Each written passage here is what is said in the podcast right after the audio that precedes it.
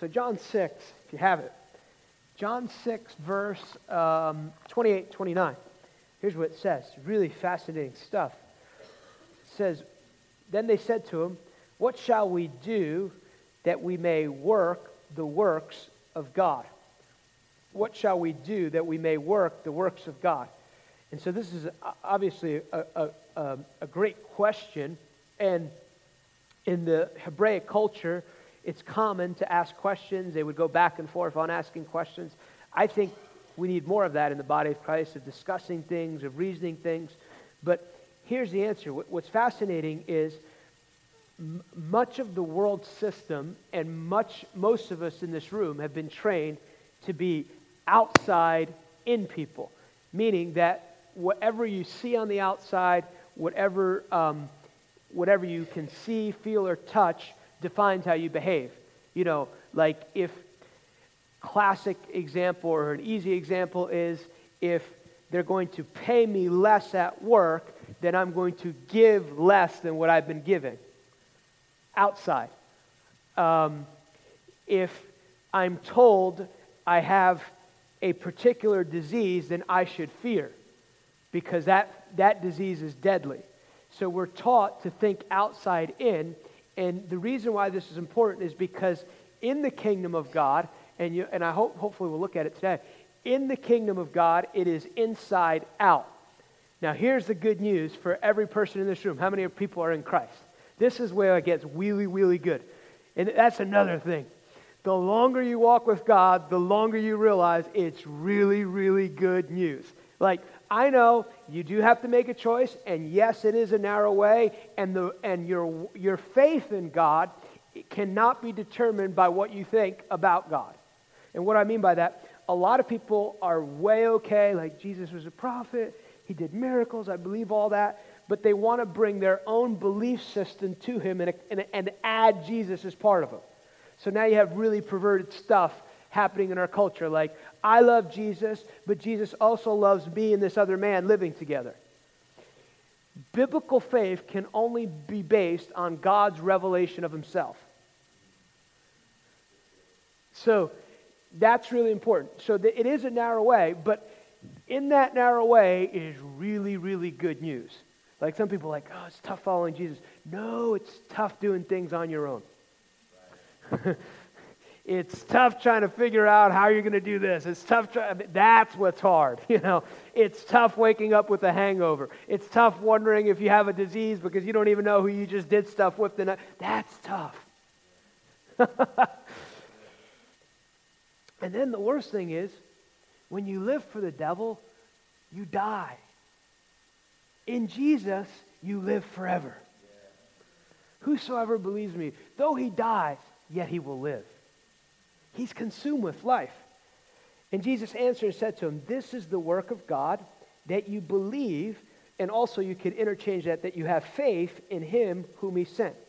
So Jesus tells us, and obviously James goes into more extensive uh, uh, in, John, in James 2, where he says basically faith without works is dead. And he says, show, you know, my faith is a demonstration, or my works are a demonstration that I have faith.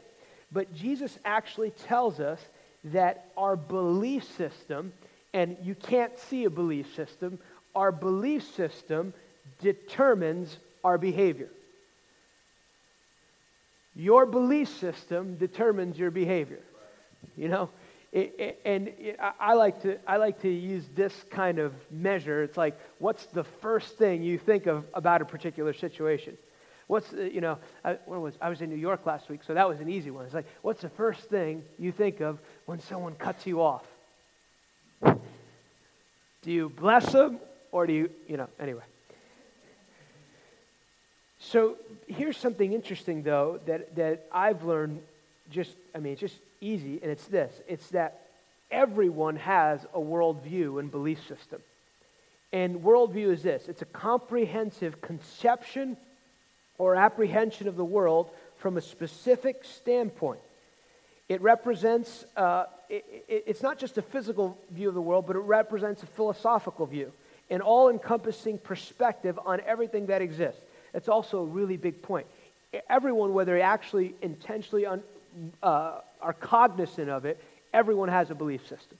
You know, the person down the street, your neighbor, the way, the, it, basically, worldview is the lens or the glasses by which you view life through.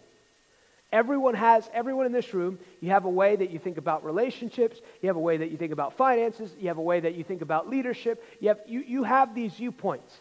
It, whether you've internalized it or not, you have them and they determine how you behave.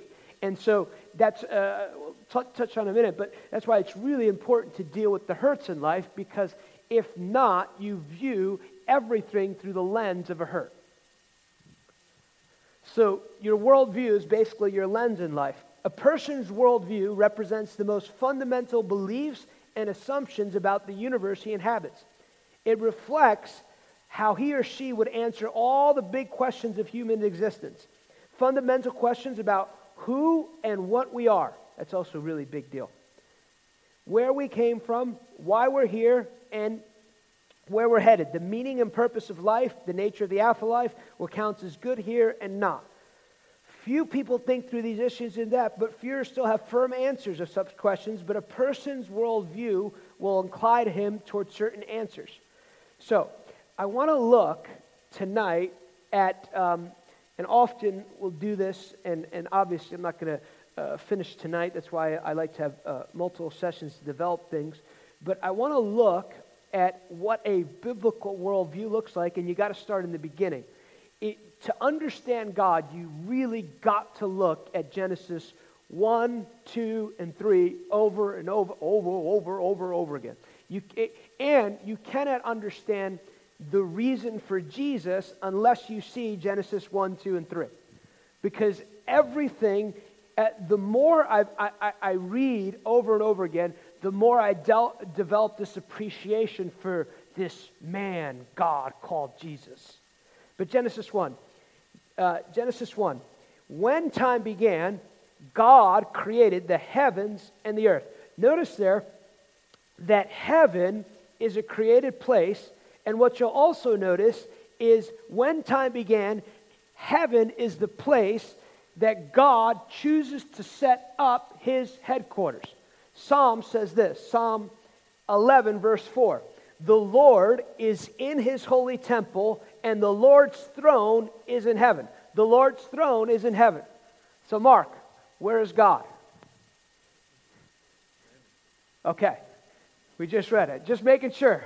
The reason I say it because so the Lord chooses to live in heaven. His eyes behold, his eyelids and test the sons of man.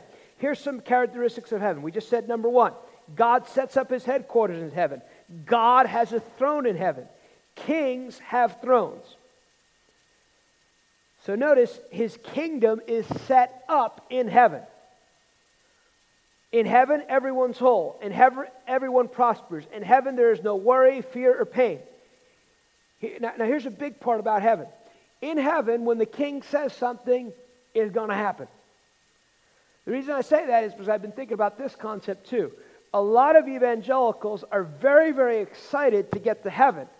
They might be disappointed or they might not make it because in heaven, what God says goes. So if you're not obeying God on earth, you might not like heaven. Like, oh, I can't wait to get to heaven. Well, no, you're gonna have like, like, like, what are you gonna do? Like, I don't like this. I'm leaving. I don't like what you're saying, God. Who's this leader you put in front of it? You know, you're going to have some trouble. Like, there's no voting in heaven, there's no church splits in heaven. In heaven, the future of the subjects is secure through the provision of the king. What does that mean? No one in heaven's going, How are we going to make it tomorrow? In heaven, all are faithful and loyal subjects of King Jesus by their own free choice. In heaven, there's no injustice, racism, sickness, disease, or destruction. In heaven, worship takes place 24 hours a day, seven days a week. Some believers are going to have to go to Bible college when they get to heaven. Because they're like, our pastor only did 20 minutes of worship.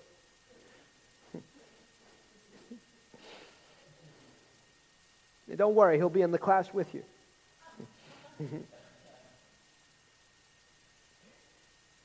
Now, what we'll see is God desired the earth to look like heaven, but he gave humanity the privilege of being his representative on the earth. And now, here, here's a key point about creation God does not create something out of nothing, he creates things from his words. Really, really, really, really, really important. And God is not arbitrary. So, how does he, how does he create the world? He speaks it, and we know that he doesn't just say it once. God spoke and it happens. The Word of God was intended to govern the world.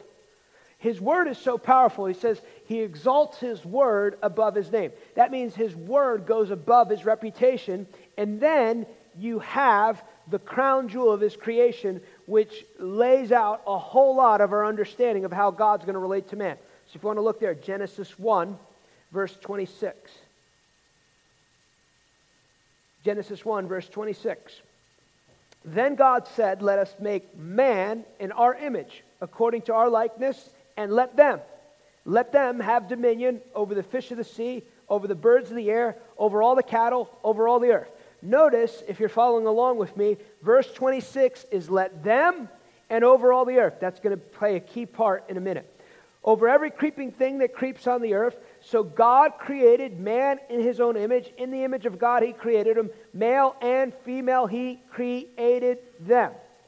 So, one of the reasons I believe that the enemy is attacking the role of male and female is because the role of male and female is the foundation for healthy families, healthy societies, and healthy nations.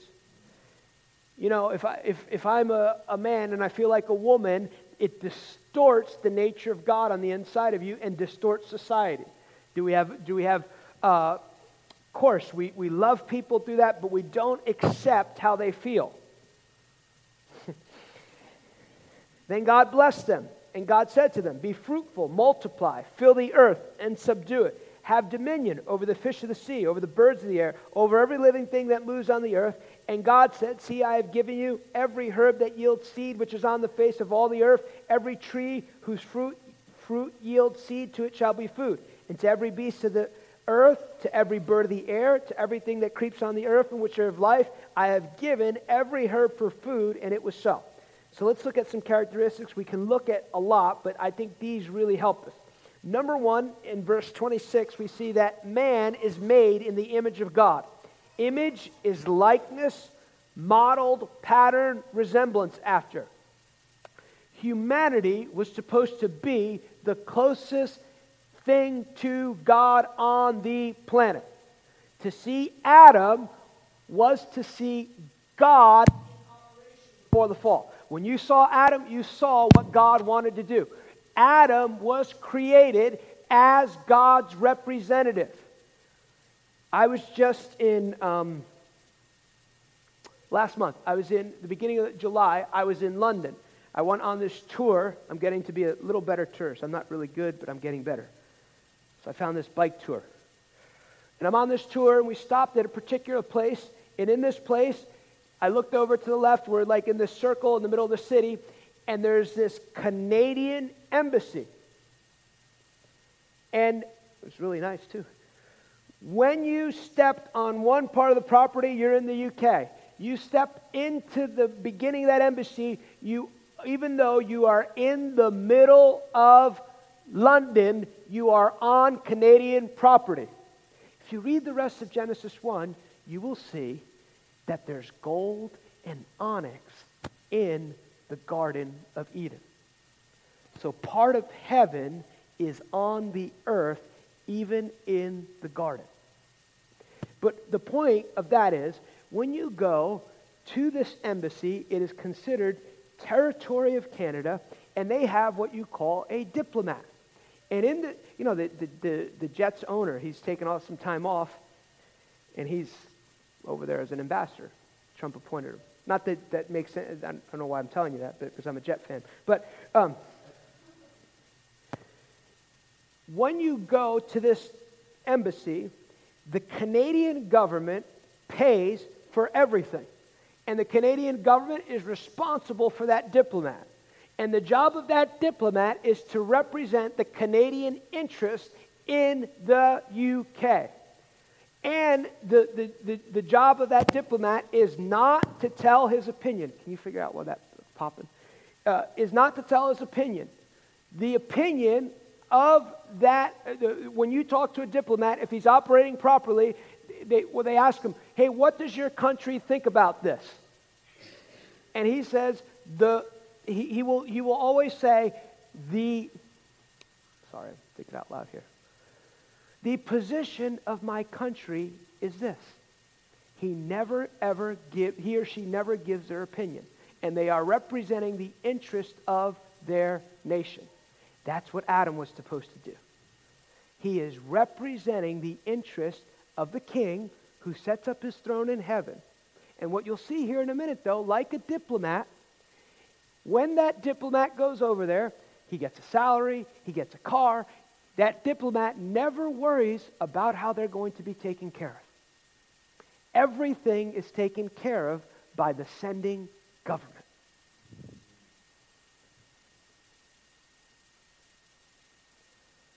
Second part. What if you're looking at verse 26, it says, Let them and over all the earth. This is really, really important. Notice God doesn't say, Let us have dominion. He says, Let them have dominion. Let them and over all the earth. Two big things that you'll see here. Let them, he doesn't say let us, he says let them.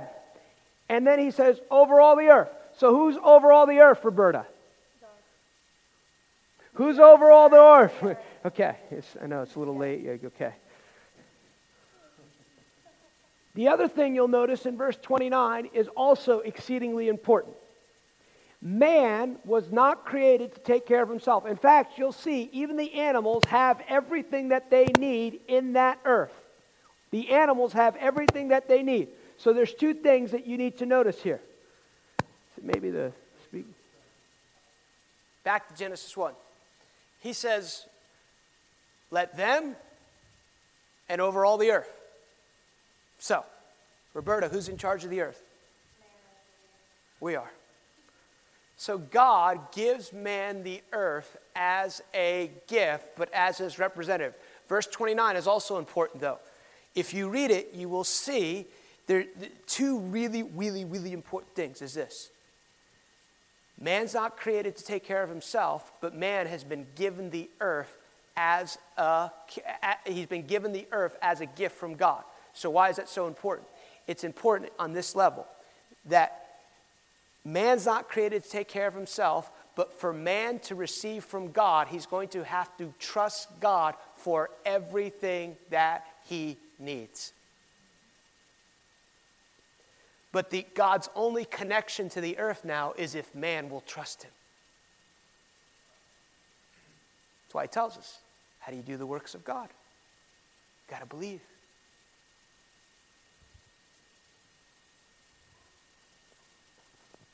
Verse 28, he blesses him. The ble- now, this is where it even gets good. It's the favor of God bestowed by God. The blessing includes good, vitality, health, longevity, fertility, uh, happiness, invoking God's favor.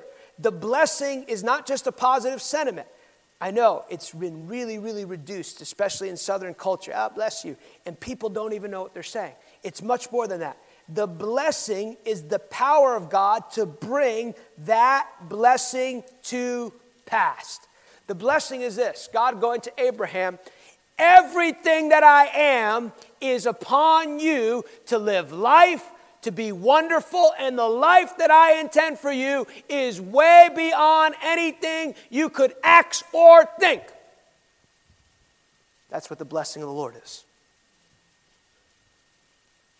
And here's, here's where it gets even better. In the garden, pretty good.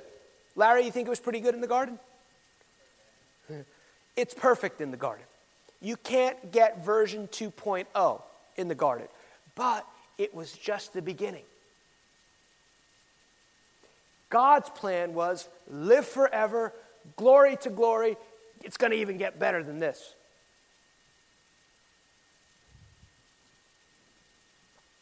That was just the starting place. You know what's amazing? That's the starting place, but that's the place we're just hoping to get to today. but it's just the starting place. That's why he says it's be above and beyond what you could ask or think. Now, verse 28 is also really important. And God said to them, So, what is, how does Adam know what to do? The voice of God. The voice of God. The first voice that Adam ever hears is the voice of God. That's why the enemy and all these religious devils love for people to say things so contrary to that as believers. I, I just can't hear the voice of God. It's just very difficult. I'm just losing my mind. I just, I just, I just don't know what they're going to do. he loves that stuff. He loves for you to talk like the world because you're actually talking away your inheritance. And he said to them, So, how does Adam know what to do? God spoke to him. So, you'll see this pattern. I know we've looked at it before, but it, it bears repeating. You'll see this pattern. Genesis 1, God speaks, God speaks. God's going, Hey, I'm setting up throne in heaven. I'm putting you here on earth, but you're my representative of heaven on earth. So make the earth look like heaven. And I started, started you off pretty good. Also, notice in Genesis 2, verse 7, he puts man in a garden. But he doesn't put man in the garden, uh, he doesn't allow those trees to grow until he puts man in the garden. So, a key part of Adam doing what God had called him to do on the earth was management, stewardship. This has become really key over the last few months of my life. That I'm learning not to ask God beyond my place of management. If I'm not managing well, why am I going to ask God for increase? Genesis 2, verse 19 and 20.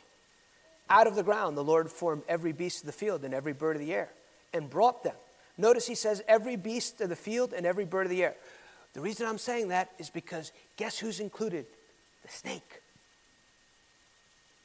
Adam was over that snake. Adam named that snake. You were created to have dominion over these things. And so Adam gave names to all the cattle, all, to all the birds of the air, and to every beast of the field. But for Adam, there was not found a helpable comparable to him. Now, verse 20 is really important to me because you'll see the power of that word operating in the earth.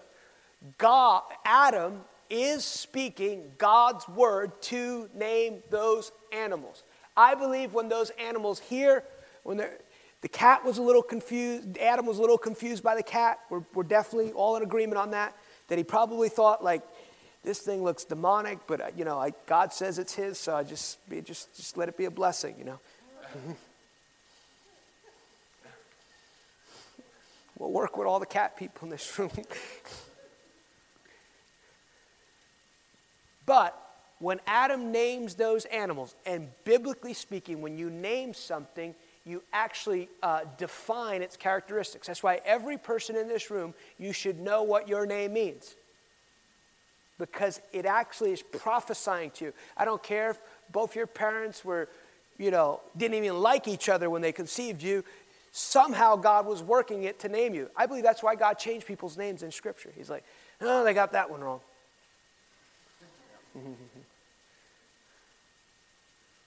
Do you know it was Jesus who, who, who, who named Peter Peter? He was Simon before that.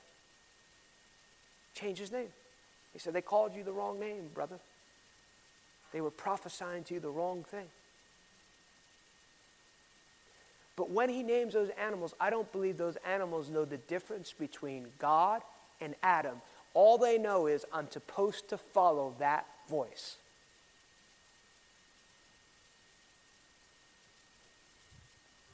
Now, here's also what's important to look at here Adam was given a brilliant mind at creation. What kind of a mind is able to name every one of the animals? Now, also think about this Adam did not go to Auburn or Alabama and get a degree in naming those animals. What qualified Adam to name those animals? The voice of God who said, Have dominion over the earth. Here's the other thing Adam is not being governed by what is on the outside, his knowledge is coming from God. He's not, he's not bound by logic, reason, human, human, human philosophy. Everything that he's getting is from God, and it's coming from inside of here. So, what is on the inside of Adam is speaking the word of God and creating the reality that he intends it to be. What is Adam doing? He is doing what God did in Genesis 1. He is calling things that be not as though they are. Here's another thing that Adam had. It's also really, really important. The other thing that Adam had was this he did not know evil.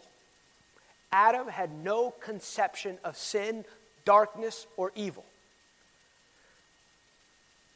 reason I'm saying that is because I believe that we're in a season of time where you don't want to mess with anything evil.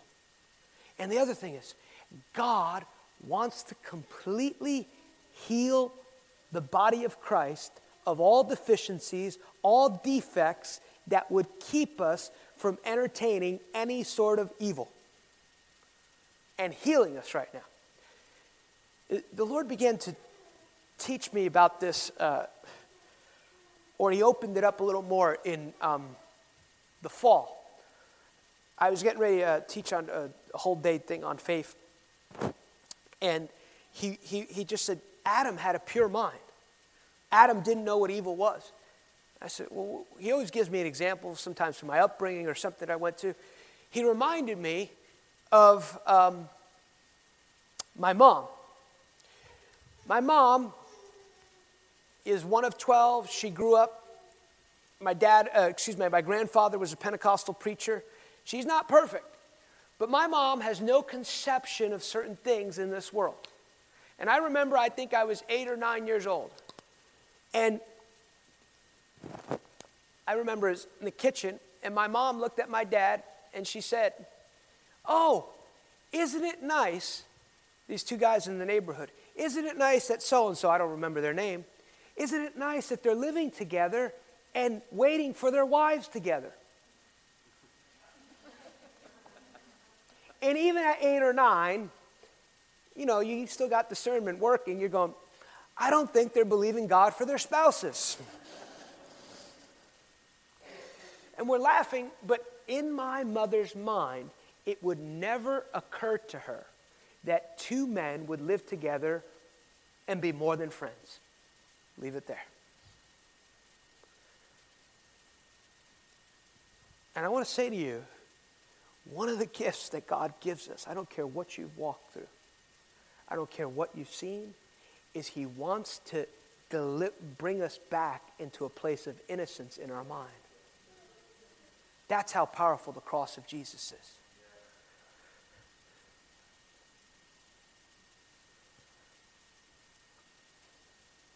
And we know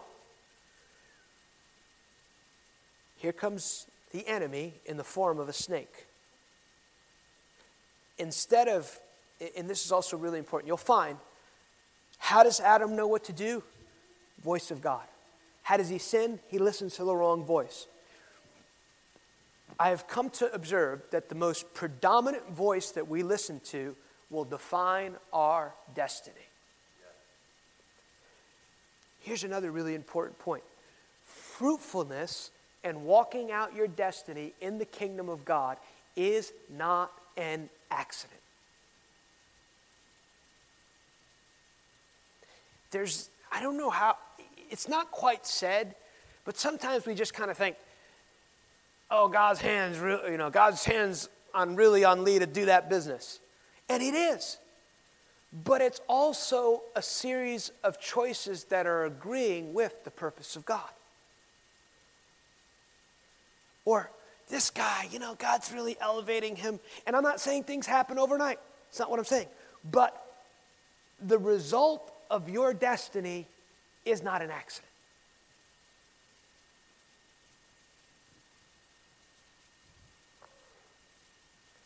I was listening to, um, I mean, it's a beautiful thing when somebody's in heaven, but I'm still listening to. I was listening to uh, a teaching by Myles Munroe about a week ago. I don't know, last week. I've listened to it over and over again. It was just really good.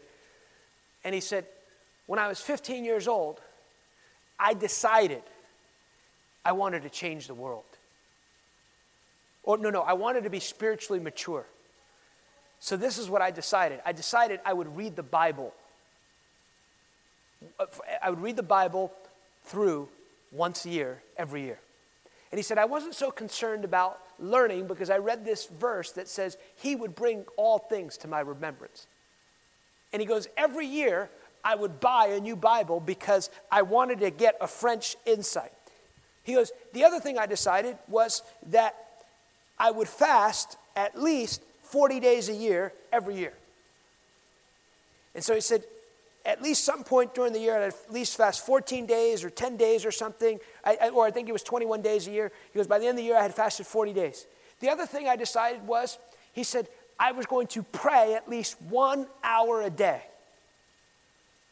And then he said, the other thing I decided when I, when I began to have kids, I decided that my wife and I decided no one else was going to raise our kids. So I would get up early, and there were no devotions, and he has like tons of devotional books. He said, I decided that I would do a devotional with my family every day. And he'd gotten older then, I think he was 57 at the time of the recording. He said, It's a, it's a joy to hear my son quote me in the things that I taught him at eight years old. This is a guy who changed the world. Guy who spoke to presidents, heads of nations, would stand before political leaders. Why? It wasn't by accident. Yeah, God's hand, obviously God's hand was on his life. I don't think anyone would deny that. But he was, he was make, and he also said this. He said, when I was 18, I got in this popular, very popular music thing that was touring all across Bermuda, or uh, the Bahamas. Do you know people would actually just visit the Bahamas just to go to his church and to get a nice vacation? Not a bad deal, right? Here, Myles, and go to the Bahamas. Not bad. Atlantis and Myles. That's a good vacation.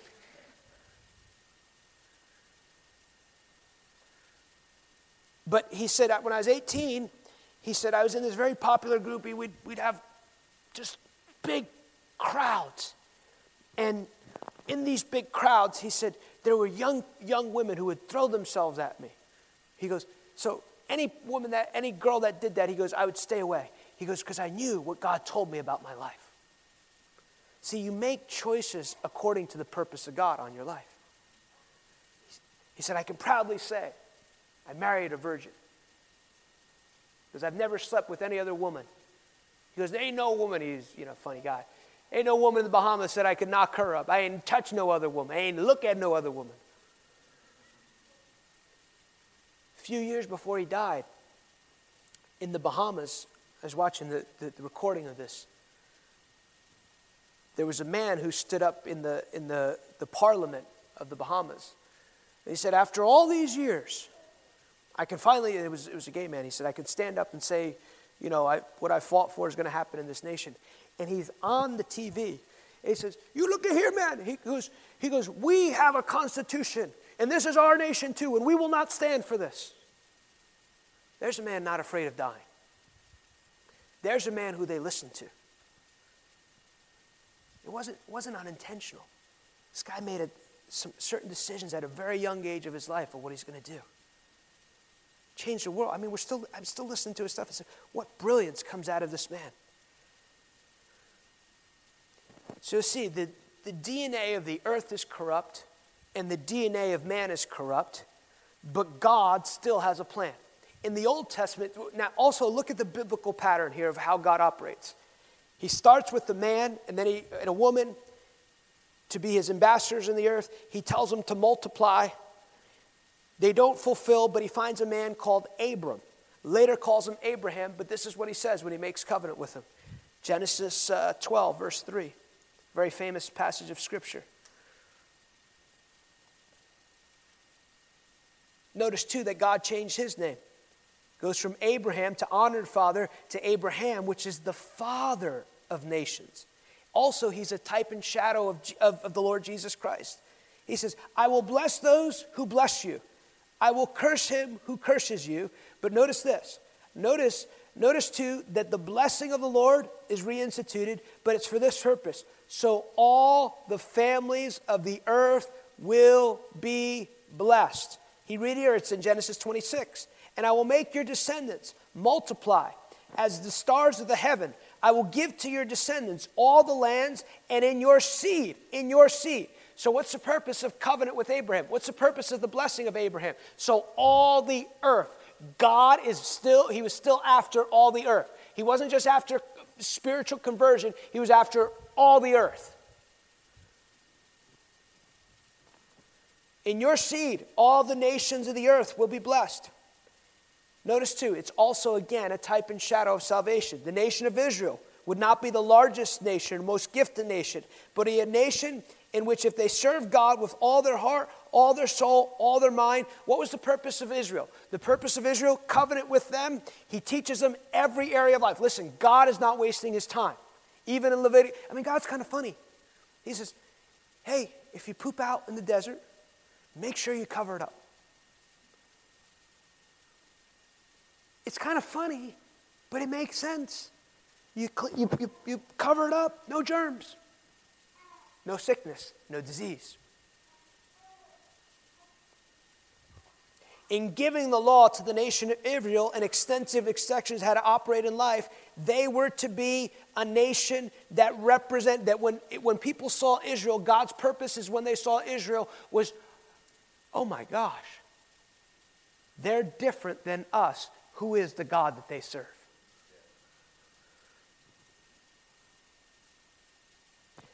Four hundred thirty years, people had grown from a tribe of seventy people to more than three million people. We know they're, they're under Egypt. You'll, you'll see from throughout history, the, the Jewish people have been constantly tried to be oppressed. I know, some people will tell you there's nothing special about them. Apparently, the devil thinks something special about them.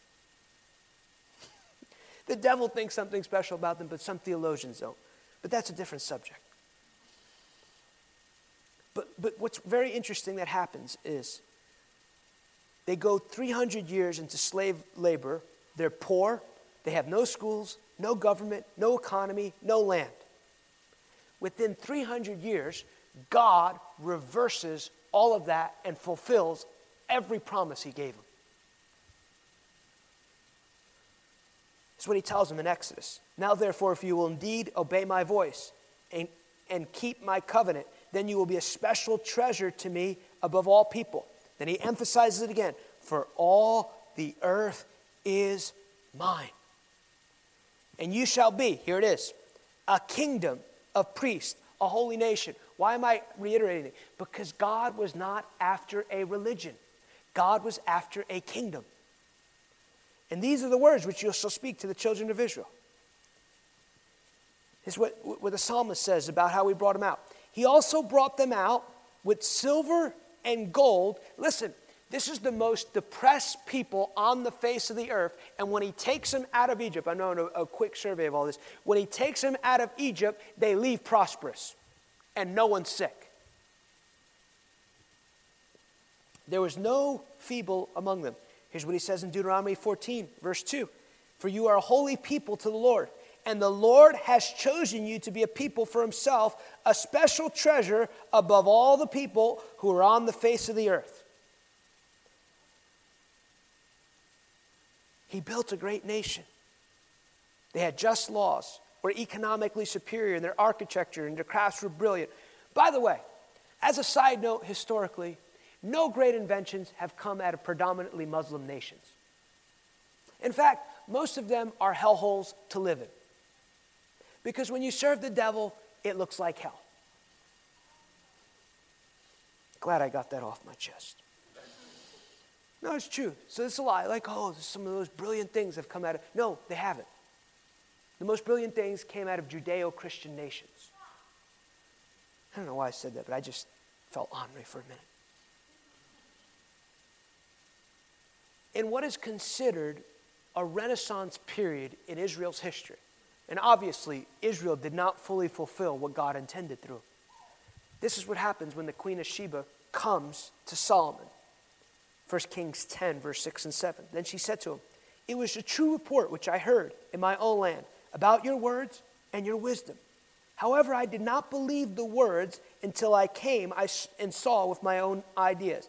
Indeed, the half was not told.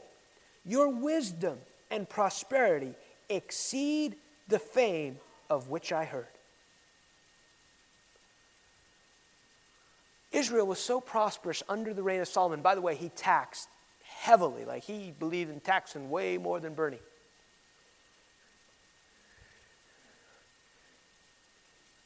But he had so much gold, he didn't even bother to count the silver.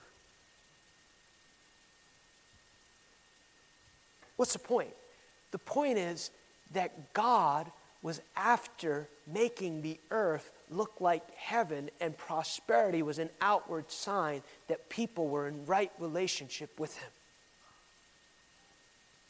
They don't fully fulfill what God intends, but Jesus is a king that came to restore the kingdom of God on the earth. The reason that Jesus is so important is this is because he comes he comes as God's divine design to represent everything that God intended for Adam. Micah 5 2 says this But you, O Bethlehem, Ephraim, through you, you are your little among the uh, you are your little among the thousands of Judah yet out of you shall come forth to me the one to be ruler in Israel Psalm, Isaiah 9 probably familiar to a lot of us in here for unto us a child is born, unto us a son is given. And the government, that's really, really important, and the government will be upon his shoulder. Because the government represents dominion, a form, and a system of rule by which one is continually governed. That's, that's the reason when he comes, he, said, he, said, he doesn't just say, I am the way. He said, I'm the way, the truth, and the life. And then he says, Repent, for the kingdom of heaven is at hand. The focus of his teaching is this kingdom.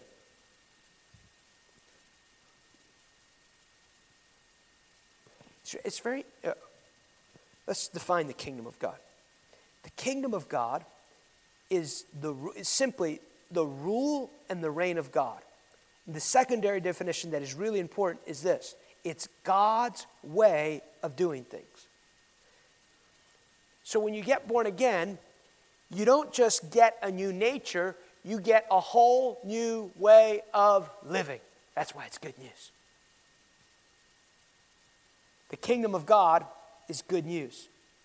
Here's how Jesus put it The Spirit of the Lord is upon me because he has anointed me to preach the gospel to the poor, to send uh, to set, he sent me to heal the brokenhearted, to proclaim liberty to the captives and recovery of sight to the blind, to set at liberty those who are oppressed, to proclaim the acceptable year of the Lord.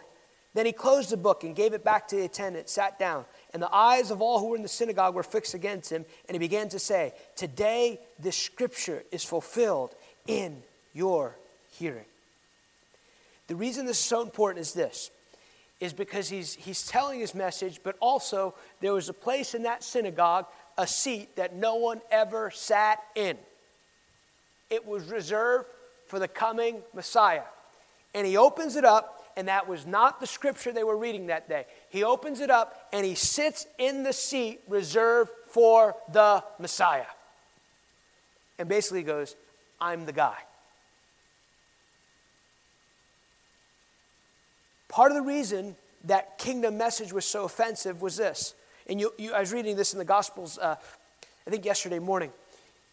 You'll see when they talk about him, they're like, if he's king, we're losing power. His kingdom came, and in that place was going to, if he was really the king, it was going to blow up all the religious system of that Pharisaical system.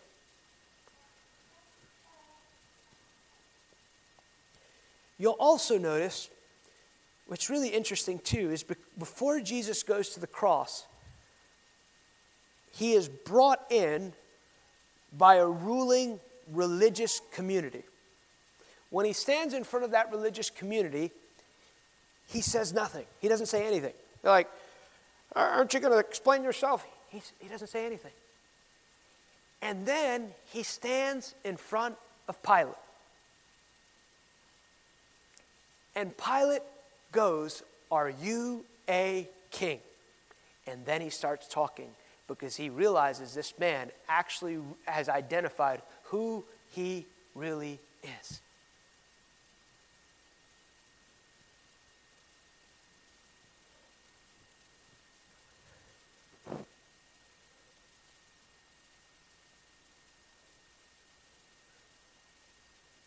So I'm emphasizing that because of this.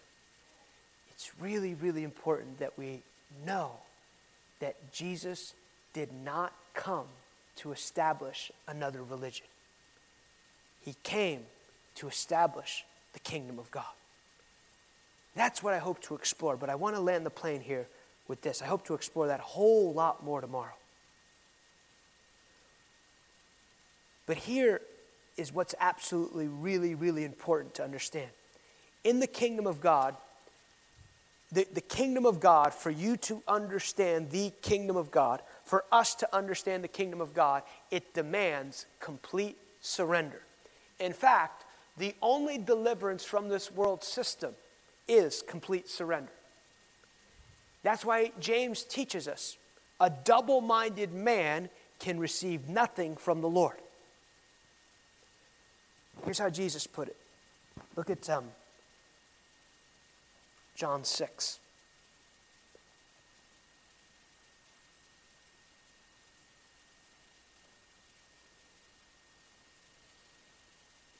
Excuse me, not John 6, Matthew 6.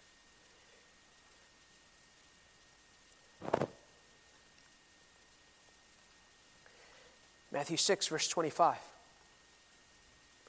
Therefore, I say to you, do not worry about your life. Do not worry about your life. Do not worry about your life. Do not worry about your life. Do not worry about your life. Do not worry about your life. Why?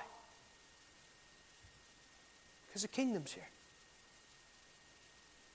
What will you eat or what will you drink? Nor about your body or what will you put on.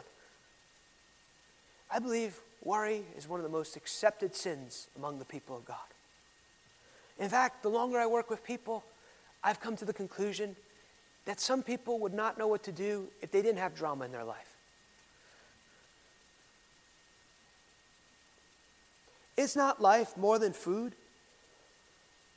and body more than clothing? Look at the birds of the air. They neither sow nor reap nor gather into barns, yet your heavenly Father feeds them. Are you not of more value than they? Which of you, by worrying, can add one cubit, of, cubit to his stature? So why do you worry about clothing? Notice also in another place, uh, or no, I just want to point this out, that in another part, which is really fascinating, is Jesus goes, Hey, I know everything that you need. He goes, But ask. That's a really key part of the kingdom. We'll talk about that in a minute. But he actually goes, I know everything that you need, but I also want you to ask. Talk about that in a minute. Look at the birds of the air. They neither, uh, I've already read that. Consider the lilies of the field, how they grow, they neither toil nor spin. Yet I say that even Solomon, in all his glory, was not arrayed like one of these. Now, if God so clothes the grass of the field, which is today and tomorrow and thrown into the oven, will he not much more clothe you, O you of little faith? So we're going to touch on two things there. There he says, Therefore, do not worry, what shall we eat, or what shall we drink, or what shall we wear? For all these things the Gentiles seek. For your heavenly Father knows that you need all these things. Then he tells us, But seek first the kingdom of God. Seek first the kingdom of God and his righteousness, and all these things will be added to you. Therefore, do not worry about tomorrow, for tomorrow will worry about its own things, and sufficient for the day is its own trouble. So, two things I want to point out to you. You cannot understand the kingdom of God. I know this is really simple, but it, it bears repeating. You cannot understand the kingdom of God without complete surrender. It's a decisive daily choice that after now 20 years of trying to live this out, I, I, have, I find myself writing it in my journal almost every day. God, with your help, I will seek you. With your help. And here, here's the thing this is all, it's really, it's really good. Everything he's ever asked you to do, he's given you the power to do. Everything that we do for God first came to us as a gift from God. Like, that's why everything we do is worship. He's like, Abner, I want you to do this. Oh, that's impossible. No, no, no, just take a step forward. Ooh, good. Never done that before. Ooh. Oh, thank you, Jesus. You gave me all the power. He goes, I know, but I'm going to I'm going to reward you for doing what I asked you to do. It's a really good kingdom. If you think something's impossible, we'll talk about this more, just start changing what you're saying. Everything he's asked you to do, he's given you the power to do. So he points to two things. I make it almost every, Lord, and this is where it gets a whole lot of fun too. Lord, I'll do anything you want. Really? You really do anything you want? Yes big part. We might open up, but part of walking with the Lord, we have to discover this is we part of belief system. That's why I touched on it so strong. Is we've been preconditioned to think certain ways, and so now that we come into the kingdom, we have to totally relearn to think. And that's where it gets a whole lot of fun. But you got to make it, you got to make a decision. I tell uh, um, spouses and families, make a decision. We're going to live by the voice of God. We're going to live by Scripture. We're going to do everything that God asks us to do. And then get ready to be Gumby. Do you know what? It's a whole lot. I, what I've learned this too it's really a lot easier to not believe God for anything. You know what, though? When you don't believe God for anything, you don't get anything. So, look at this. This is where it gets really, really good. Look at Luke 17. it also goes, you'll, you'll, notice these patterns when you look at this in Scripture. You'll notice these patterns of internal realities that Jesus spoke about. Now, when he, when he asked by his Pharisees when the kingdom of God, when, when the kingdom of God would come, he answered them and said, The kingdom of God does not come with observation, nor will they say, See here or see there, for indeed the kingdom of God is within you. The kingdom of God. So that's why he says, seek the kingdom of God because the kingdom of God is in you. Now, this is where it gets fun. Before the world began, he had a very specific purpose for your life. Now, this is where the kingdom of God runs contrary to American culture. Because in American culture, most kids are taught what? You can be anything you want. Wrong. Wrong, wrong, wrong. No, you can be anything that the commander tells you to be. We've got a big problem. We got people in ministry who shouldn't be in ministry. We got people in the marketplace who should be in ministry. Why is it so important that you connect with purpose? Purpose here's also a really big part purpose is a human need. We, we have to speak purpose to this world. The world doesn't care about our shofar, our oil, our shout, because it doesn't mean anything to them. They're not waiting to fly away. They're waiting to find purpose for this world. That was the reason Jesus was so encompassing when he came to this world because he spoke to people's purpose. He told that poor person, You can be something. He told that disciple, You can be something. He met the human need of purpose. But here's what God did everything that you would ever, ever need, He took care of before the foundation of the world. He took care of all the money you would ever need, all the relationships you would ever need, the house you should live in, this, that, the favor, the relationships, everything you would ever need, He's already taken care of. And then He says, the kingdom of God is on the inside of you. So everything that you need, all the money you would need, all the relationships you would need, it's all right inside. So when you seek that kingdom, he does what we call revealed knowledge. He begins to speak. He begins to tell you, this is how you're going to walk this out. This is how you're going to execute this. Because it's all right there on the inside of you. You're like, I never heard that. Here how do I connect with that? It's this thing that he just touched on. This thing called faith.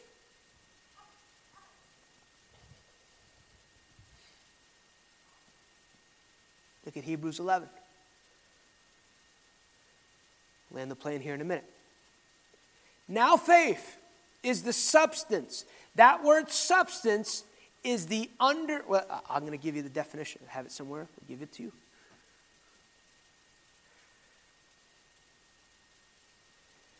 Faith is the ultimate, excuse me, substance is the ultimate reality that underlines all outward manifestation and change.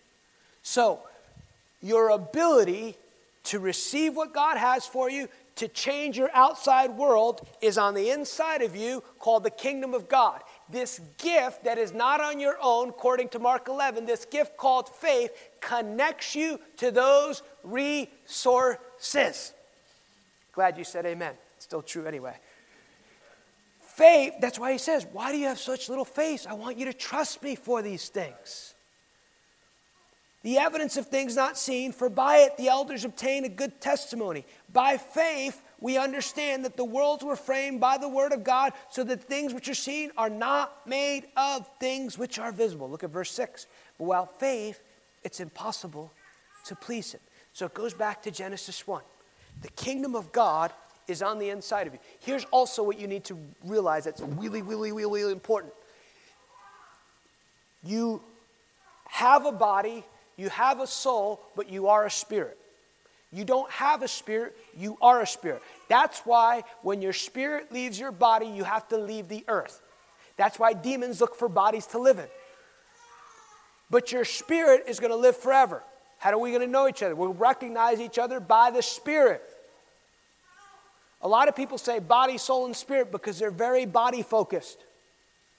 But it's your spirit that gets to control everything. So you're an inside out person, and the kingdom of God is on the inside of you. It's like standing in front of this huge house, and it has all the answers for your life. It has all the provision. He, he, it's like the key to unlock. How do I unlock? How do I unlock the favor for relationship? It's in that house. How do I unlock the money that I need for my ministry? It's in that house. How do I unlock this? How do I unlock direction? It's all in that house good news. And they, he goes, well, how do I, how do I, how do I unlock it? Oh, it's this thing called faith. That's why you're a spirit that gets born again. And your spirit now needs to be re-educated.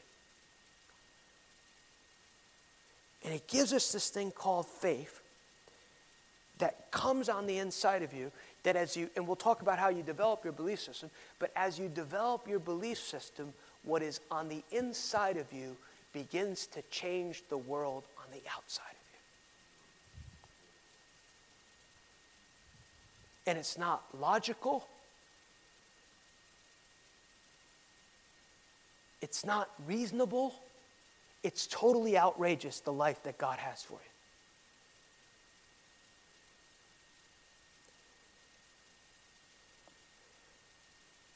Look at um, just want to show you this, then we will finish.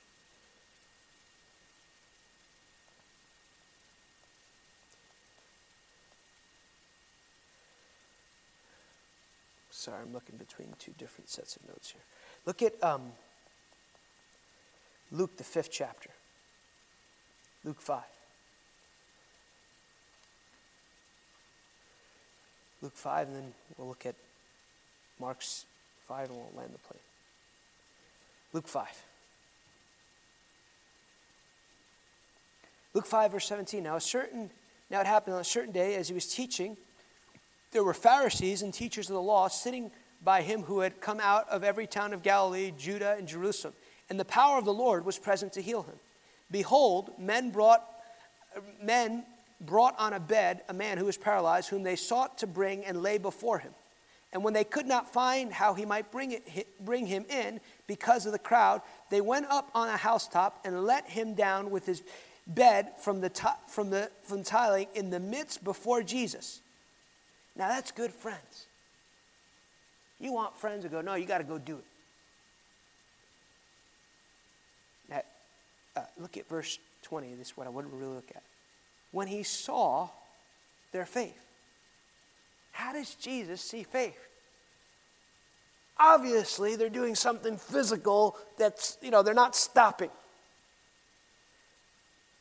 They definitely weren't Americans like, and ah, the meeting's full, let's, let's go to Denny's. Couldn't get into the meeting. I mean, I remember the Brownsville revival where people would all night. I mean, the meeting would be over and they line up again to get into the meeting that night. He says, when he saw their faith, what happened? Faith is the substance of things hoped for. They have no sign on them that says, hey, we're walking in faith. It's on the inside. That faith is the substance, it's causing the unseen realm to operate on their behalf. It's reaching into eternity, it's trusting the Godhead, and the Godhead who changes things in the seen realm goes, Yep, they got faith to be healed. Let's switch things around. Jesus sees it, connects with it when he saw their faith. Their belief system about the situation changed the situation for their friend.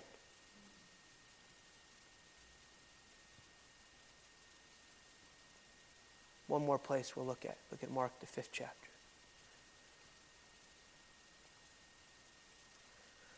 Mark 5, verse 21. We'll land the plane with this. Have you got something out of this tonight? Now, when Jesus had crossed over again by the boat to the other side, a great multitude gathered to him, and he was by the sea. And behold, one of the rulers of the synagogue, Jairus by name, and when he saw him, and he fell at his feet, and he begged him earnestly, saying, My little daughter dies at the point of death. Come and lay your hands on her that she may be healed and she will live. So Jesus went with him, and a great multitude followed him and thronged him.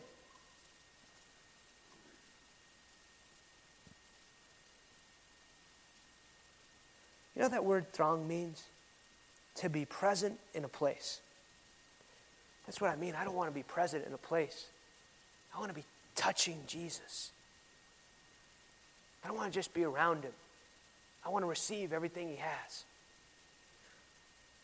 Notice, too, here multitude, most people think it's at least 2,000 people. In this crowd, I want to suggest to you that there are people there with needs. There are people there, got kids, not doing the right thing. People there, depressed, sick, everything. One man is setting Jesus' agenda. This guy called Jairus. My daughter's dying. Okay, I will come and heal him. What's very fascinating about this is everyone follows to see what Jesus will do, but no one goes, Hey! My cousin's brother, sister, aunt got cancer. Come and heal her. They're all content watching Jesus do stuff, not receive. I'm sorry, I'm sorry, I'm sorry, I'm sorry. Now, a certain woman who had a flow of blood for 12 years and suffered many things from many physicians, when she had spent all that she had, it was no better, but rather grew worse. When she heard about Jesus, she came behind him in the crowd and touched his garment. For she said, some translations there say, for she said within herself. It's, on, it's, it's what, it's, it is what is on the inside that changes what's on the outside. If only I may touch his clothes, I shall be made well. Immediately, the fountain of the blood was dried up, and she leapt, and she felt in her body that she was healed of the affliction. And when Jesus, immediately knowing in himself the power had gone out, turned around in the crowd and said, Who touched me? Now, his disciples asking him this is just fascinating. But the disciples said to him, You see the multitude thronging you, and you say, Who touched me? Because, again, all they're seeing is people touched him. What is changing the situation is the touch of faith, the belief system. And he looked around and he said, Who had done this thing? But the woman said, The woman, fearing and trembling, knowing what had happened to her, came and fell down before him, and she told him the whole truth. And he said, Daughter, your faith has made you well. Go in peace and be healed of your affliction. Notice that too, verse 33 is kind of funny because she, I think he, Mark describes it because she, told, she had some stories to tell, basically. At her, you know, you know, like, yeah, Jesus, I've been going, I went, you know, I went to John Hopkins, then I went to UAB. It was like they took all my money, and Blue Cross, you know, they screwed me, you know, and but you healed me, Jesus. And Jairus is probably going, my daughter's dying. But he'd already said he would heal her. While still speaking, some came from the ruler's synagogue house who said, Your daughter is dead. Why trouble the teacher any further?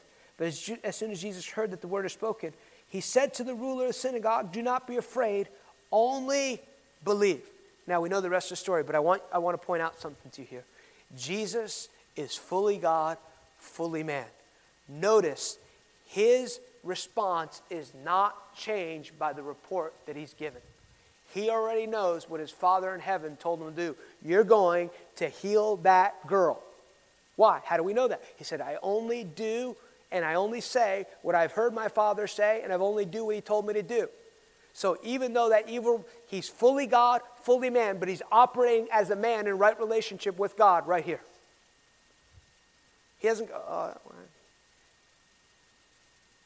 well, I know I said that, but I didn't know she's going to die. Didn't change. What's happening? His belief system is defining his world.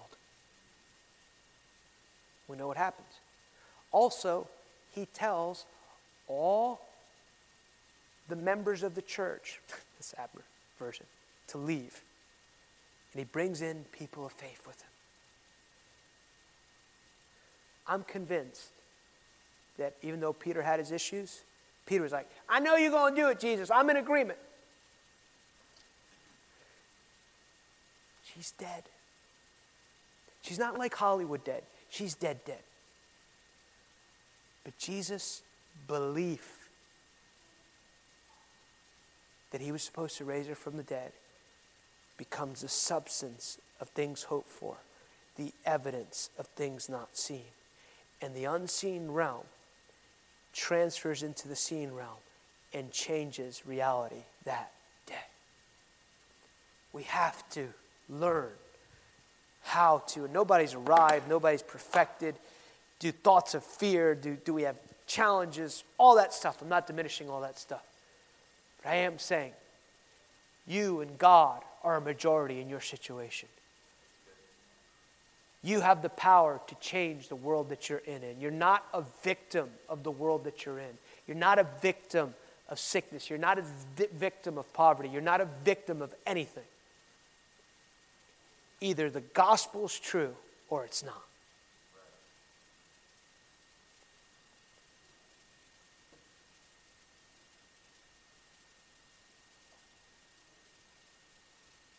Receive this word tonight. Part two is in the morning. If you receive it, just lift your hands. The Lord says that in this region, the Lord says, I'm looking for people who will walk by faith and not by sight. I'm looking for people who would look from heaven towards earth to see reality as I intended to be. And from a place of seeing reality as I intended to be, they will speak the words of God. They would declare the works of God in the earth, and they will see a change. And the Lord would say, The ground in this region is rumbling, It's rumbling, it's rumbling, it's rumbling, it's rumbling with purpose. It's rumbling for the things of God. It, it is rumbling. And the Lord says, I am looking for a people who will capture what heaven is saying, not once, not twice, but all the days of their life, so that heaven would be established on earth as never before.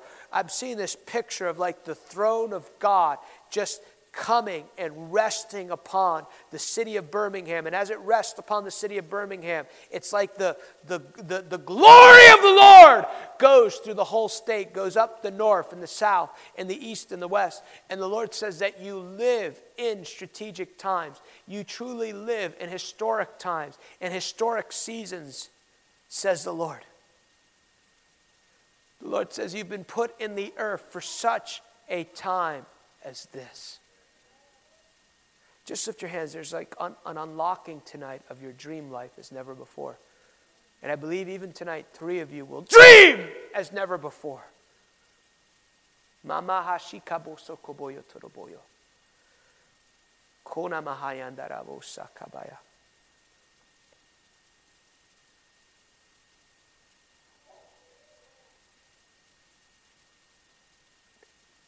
Freedom Point it's not just a name you've picked out of air, it's actually your identity to be a point of freedom.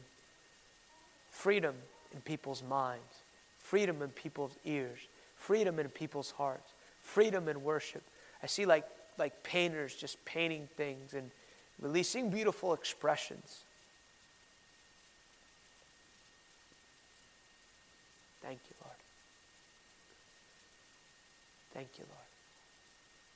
Thank you, Lord. Thank you, Lord. And I see these angels waiting on assignment. They're actually waiting for the people of God to capture the word of the Lord. They're actually waiting. They're waiting to hear. They're waiting to move. And the Lord says, I have not left you orphans. I'm with you. I'm in you and I'm for you.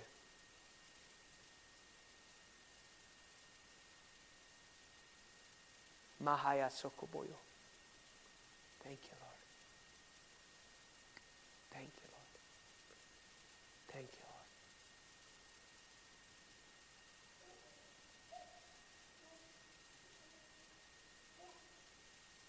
Thank you, Lord.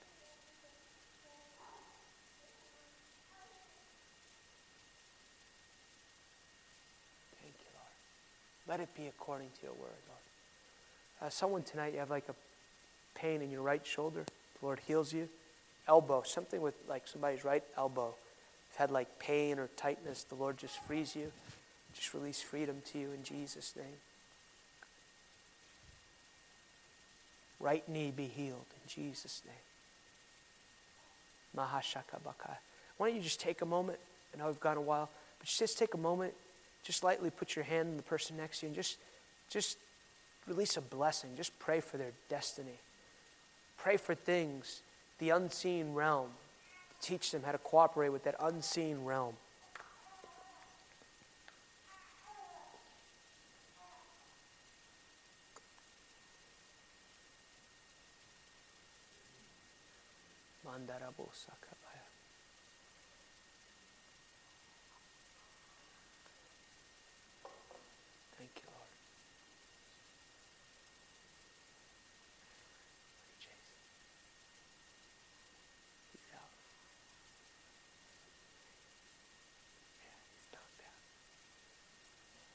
Thank you, Lord.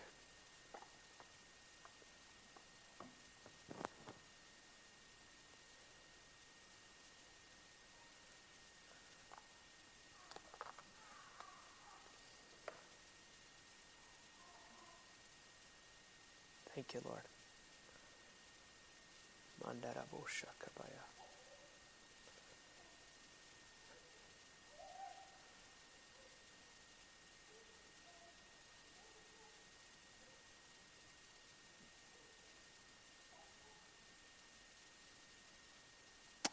Amen. Amen. Amen. Just before we uh, close tonight, just want to receive an offering. And like I say,